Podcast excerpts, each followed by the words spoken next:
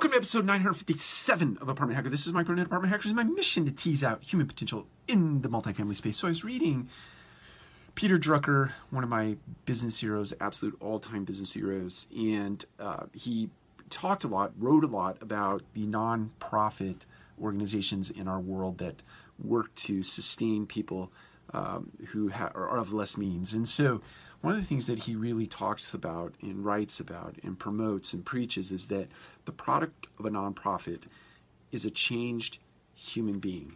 That is the number one mission of a nonprofit organization is to help change an individual, help change a human being, help them to be a more productive person in society um, and to feel f- more sustained as an, an individual.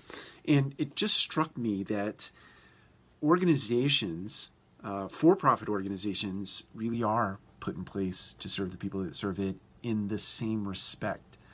The purpose of an organization is to be human centric. The purpose of an organization is to change human lives, it's to build into people's characters to help them become better versions of themselves today than they were yesterday and to keep that ongoing. And that is the primary function of a for profit organization. And the default of focusing on that as an organization, feeding into people, teaching and training, coaching and mentoring, and, and really uh, leaning into people is the byproduct of that is a better business, right? It's a better customer experience. It's a better uh, business partner relationship. It's a better investor relationship. And my gut tells me, and I believe there are more studies coming out. I'm reading a book right now uh, on on the idea and on the concept humanocracy, right?